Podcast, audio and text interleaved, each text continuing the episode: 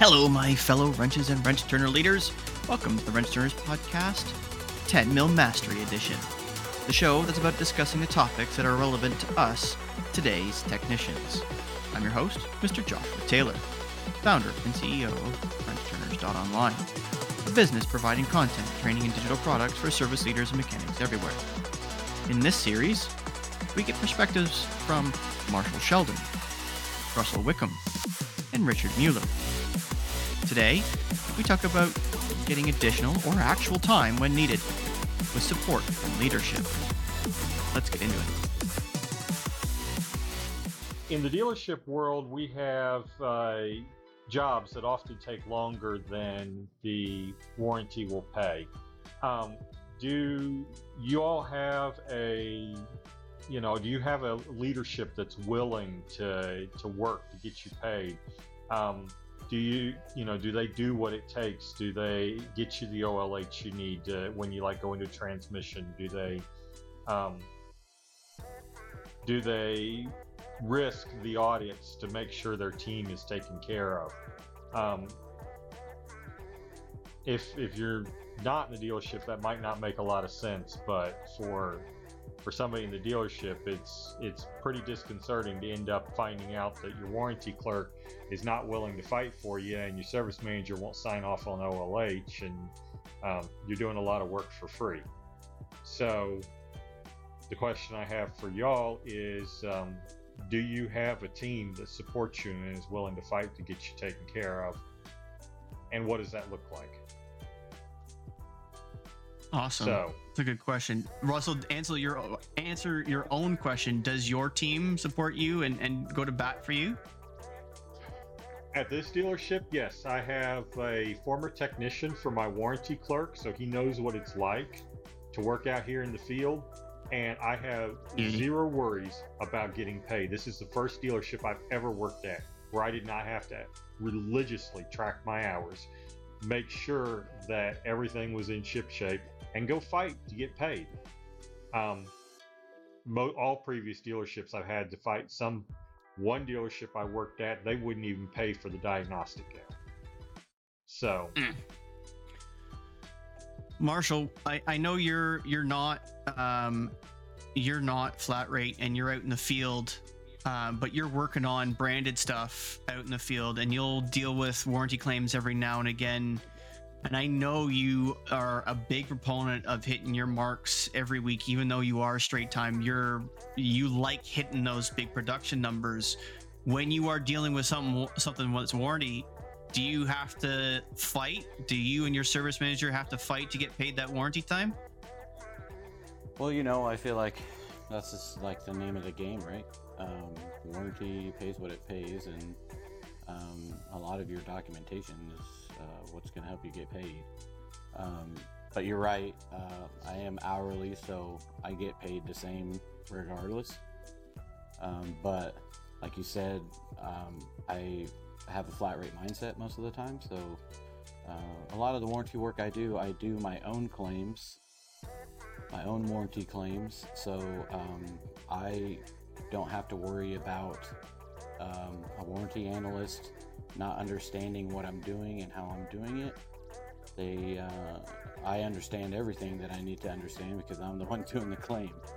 So if there's something extra that has to be done, you know, say I, uh, you know, big trucks, we have to take fenders off the sides for access, or have to take the air filter housing off for access. You have to do something crazy for access.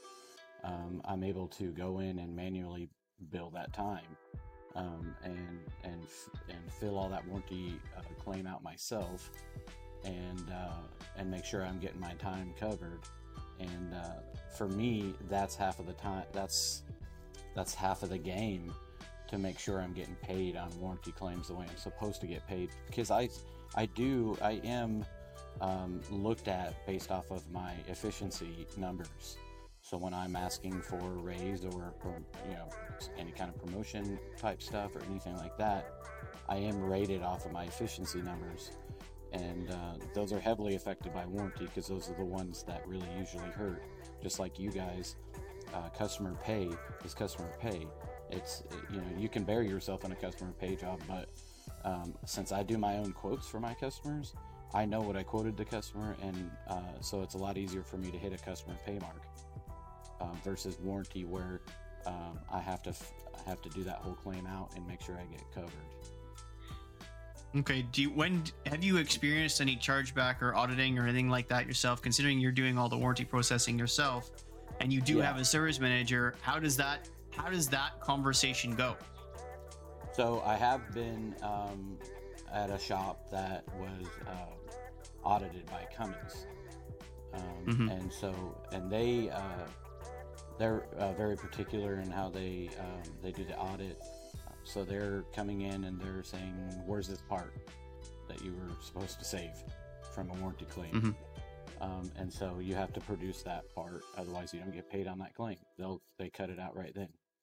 Um, and so uh, and then they have like a pass or fail uh, scenario where if you they can't find produce three parts or whatever it is then you just automatically fail um, so you you know you have to kind of know how all that works. That was the first time i had ever been through uh, any type of warranty audit.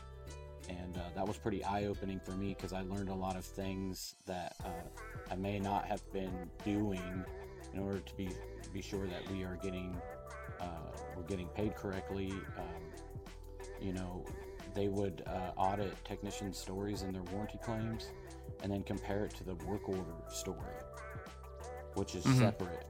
You know, the warranty claim story narrative and the and the work order narrative um, may have not matched up correctly. Whereas, like the warranty claim said that I uh, this is, for example, said that I test drove the unit and I washed the engine, which I claimed time on my warranty narrative, but my work order narrative didn't say that I test drove the truck and that I washed the engine when I was done. Those are two things that I get paid at uh, 0.5 on that I claimed in my narrative to get paid, but my our, my work order didn't say that. So that's a conflict. So um, hmm So this is where your support team would be trying to go to bat with you, saying, you know, you have a little different iteration when you're out in the field because you've got a warranty, you've got a work order copy that you're working from. And then when it gets processed, it goes on a separate form. If you're in a uh, ERO situation in a dealership in automotive, we don't have the same thing. It'll have different iterations, and you can print each iteration of the story when it's all Right. compiled in one story, so they can just look i- backtracking through. And and I've worked for a couple, several different manufacturers, and the DMS itself is the same. Uh, You're talking about CDK and Reynolds and Reynolds. You can go see each iteration of the story, and that's a great way to timestamp because every time you enter information, Right. it's like a timestamp. You can say, you know, I spent an hour on diagnosis of this. And if you started the punch at 9:07 a.m. and you go in at 9:15 a.m. and say, "I just did this, this, and this, and this, and it took me an hour," well, it took you eight minutes. So Right. that's a immediate red flag. So that's where your support team is just like, well, maybe you put in the story early and you've still done all of these things, especially if you've got all this information in front of you. If your paragraph's this long, you know, who knows? But that's where your support team really comes into play and having them step up to plate. Richard, Right. what's your in your last couple, let's say, as a foreman, you've had probably had to deal with at least an audit at the store that you're at. What was your last experience with audit, warranty, and your support team for you working and for the team around you? I've never gone through an audit, so Oh, lucky bastard! Lucky bastard! yeah, we've bastard! been we've been close several times, um, but uh, never like an official sit down audit.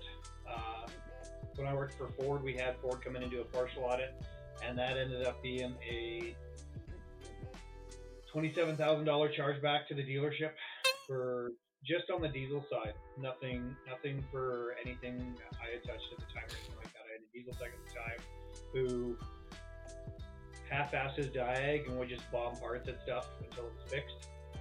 His story wouldn't correlate to it. Um, I wasn't foreman at the time at that shop, thank God, because I wasn't signing off on any of that. Um, but so Ford does a thing. They call they call their off labor off labor hours uh, M time or manual time. So Ford does it where You punch onto a job for 0.3. Ford, Ford's theory is that gives you enough time to locate the vehicle, pull it into your bay, hook the scan tool up, scan it for codes. Mm-hmm. Punch off that 0.3 punch then, and then you're supposed to go into a manual punch time to for up to one hour to perform the diagnosis that you need to perform. That then gives you time to, you know, pull a manifold if you need to, well, start pulling the manifold if you need to get to injectors underneath of it, to start doing compression tests. But there's Ford breaks it all down, right? So there's your point three, and then you can go into a manual punch time to do your pinpoint test. Ford's pinpoint tests are pretty guided, so you Mhm. have to list all your steps, like perform pinpoint test, DH, and then DH1 is the code present? Yes, code whatever is present. DH2, and then you go go through this whole step process, and at the end, if you've done your steps properly, at the end you end up with a result. You're either going to repair wiring, replace a component, or replace a module, right? Now, on the on Nissan, Nissan was a whole different monster. Um, Nissan, you could actually go into their um, warranty labor times, and you would look up by the code that would generate, right? So you uh, you had a P0101 code, and then that would give you your labor time for how much time Nissan would pay to go in and do the repairs for that. Um, some some codes were ridiculous. Like a P zero, like a P zero three hundred would pay the diagnostic time would pay up to I think it was like five point six hours, and that included time to do a compression test, time to do a leak down test, time to do a wet compression test, time to do injector flow, injector balance flow. It included everything that Nissan could think of. But then For point four. no, for five you could get it was up to five point six hours for Nissan, right? For that. Okay, for- okay, okay, okay. I, I was just I thought I heard point four for all of that No. testing. I'm I'm No. I'm no. But Nissan, Okay. Nissan was weird that way. So for like a P0300 code, you get a maximum amount of time. But then if you had to go inside the cab of the vehicle and be like, yeah, the customer says my radio doesn't work, you get zero, like nothing for diagnosis time. So you'd have to go and talk to your service manager, and they'd be like, eh, it is what it is. You'll break out even on the end. So my support crew at Nissan wasn't great, but now, now that I'm at back to GM, uh, being shop foreman, it's me and my service manager are the only two people that are allowed to authorize OLH time, and we're the only two that are allowed to post authorize the technician getting paid. So my techs have to come and ask for to be clocked onto the job for OLH, and I have to read their story.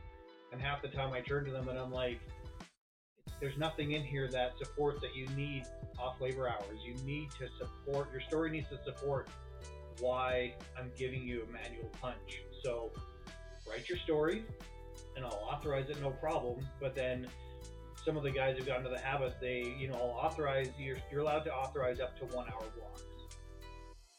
If I go in and look and say for an alignment, an alignment pays, if they're, if they're doing ball joints, uh, I have one today. So lower ball joints pay 2.5 hours. So you get 2.5 hours for that, and then you have to punch off and go into an off labor or an OLH punch for 0.7 to do the alignment. You're not going to get the full hour, but you can get up to the 0.7. And my guys are now getting into the habit of actually watching their times for the stuff that I authorize. A bolt can be up to 0.5 for extract, 0.5 for extraction. Alignments are up to 0.7, uh, and then we go from there, right? Um, transmissions are the big thing because GM times are horrible on transmissions. So there's a lot of OLH accounting for there. You're doing for clutch pack measurements. Uh, you're allotted two hours for cleaning. You're allotted. You can do an OLH for reassembling the core to go back in the black box if you're replacing the unit. You can claim up to half of tear down, half of removal and replace time to rebuild the core to shove it back into the, the box to ship ship away. So we you know, if my technicians write it in the story and they write it properly, I have no problem authorizing the, the OLH that they need to get the job done. And uh, but it's just proper documentation. At the end of the day, it's proper documentation. GM is specific. You got to have your SI document ID. You're doing wiring repairs. You got to have your grid location, your connector, your pin. You have to be more specific. At the end of the day, it comes down to if an auditor needs to read the paper and they get bored reading it and they just want to go on to the next one, technicians done their job. Yeah, that's a great analogy. I, I know anybody that's listening right now can't see it, but Ru- the smile on Russell's face right now is from ear to fucking ear. Beautiful, exactly. We want to bore the auditors to death because if we can do overwhelm them with data, relevant, actual, contextual, real life, I did it data, they're gonna go, fucking just pay it, for fuck's sakes. So that is for in terms of support team, you didn't have it in the past. I'm just gonna say that there's lots of folks that are gonna listen to this didn't have it in the past or don't currently have it. But good leaders will hold you accountable for you doing your fucking job. But if you are doing your job and you are documenting, they are going to go to bat for you. That's that and and realistically speaking, my history in Dodge and my history in Mitsu is the same thing. Now Mitsu is a little different. They don't pay anywhere near what anybody else does for almost anything. But Dodge, if you did your job, you punched your times, you gave the appropriate amount of documentation for each individual step. The service manager, my service manager, at least one of the last two that I had at Dodge, they went to bat. And including when I came off the bench when I was right in service, I had two service managers at that particular store. One didn't want to go to bat because he was lazy, but I had two service managers that would not only go to bat, but they would literally pick up the phone. And if an, a chargeback occurred and he didn't agree with it, he'd pick up the phone and he'd call head office and be like, "I've been doing this for a long time. This ain't right." And he'd be pressing the hard button as much as he possibly could because he'd be going to bat. So. I think in terms of answering your question, Russell, if you've got a good leader, and you've got a good support team, they're gonna try and get every ounce of that OLH as possible. So if you happen to be listening out here and you're not getting that bat swung for you, we need to perhaps look at why that bat's not being swung. Maybe it's you. Maybe you are the one that's not given the documentation, like Richard said. Maybe you're the one that's trying to make documentation that's not appropriate, like uh, like Marshall was saying. Maybe you're writing something down on the work order and something different on a different copy or it could be you are doing the job properly you are making your documentation and leadership's not following through so you had something to add richard Yeah, I can actually give you the perfect example. It happened today. To me, of all the people that it happened to, I came into work today, and my service manager always has. He's got my own file folder now for all the crap that I need to chase throughout a day. And he goes, "You just cost this dealership fifteen hundred dollars." I'm like, "What the hell are you talking about?" Yeah, and I'm like, and of course my fixed ops manager is in there, and he got all perked up and was like, "What do you mean you cost the dealership?" And it was uh, it was a GMPP. It was so it was GM's extended warranty program. It was a GMPP claim for injectors on a on a six six diesel, and uh, I'm like, "Did you read my story?" And he's like, "No." The warranty clerk said that you used the wrong labor op code and it's not covered under GMPP. And I'm like, "Read my story." And so he starts reading it, and he's like, "Okay, you can get out of my office now, you fuckhead." because I had called, I did my due diligence. I called GMPP. I got the labor op code. I, it was all the correct labor op code written there, and it even said warranty cl- clerk to H route warranty claim using this warranty code to get paid via GMPP. And he was like, "Oh, okay. Well, you didn't cost us anything." And then he called my warranty clerk and gave her shit because she didn't catch it, and she had been doing, she's done this job for 27 years now, so it was really rare for her to her to not catch it. So do your due diligence, you'll get paid. awesome and that is the end of today's episode my fellow wrenches thank you gentlemen it was an honor i can't wait to share the rest next week subscribe to the wrench Turners podcast on your streaming service of choice to make sure you don't miss the next episode when it drops. A little paperwork to keep you folks on top of what's to come. And mill masteries continue to go out on tuesdays. The main wrench Turners podcast continues to go out on wednesdays. And mechanic minutes goes out on thursdays. And if you hadn't caught it yet Coach's Corner goes out Saturdays, the first of which went out a couple of days ago. Make sure you are subscribed to listen and get all the little tidbits from these gentlemen and your coaching sessions. Thank you very much for listening, and remember, always clean your toys before you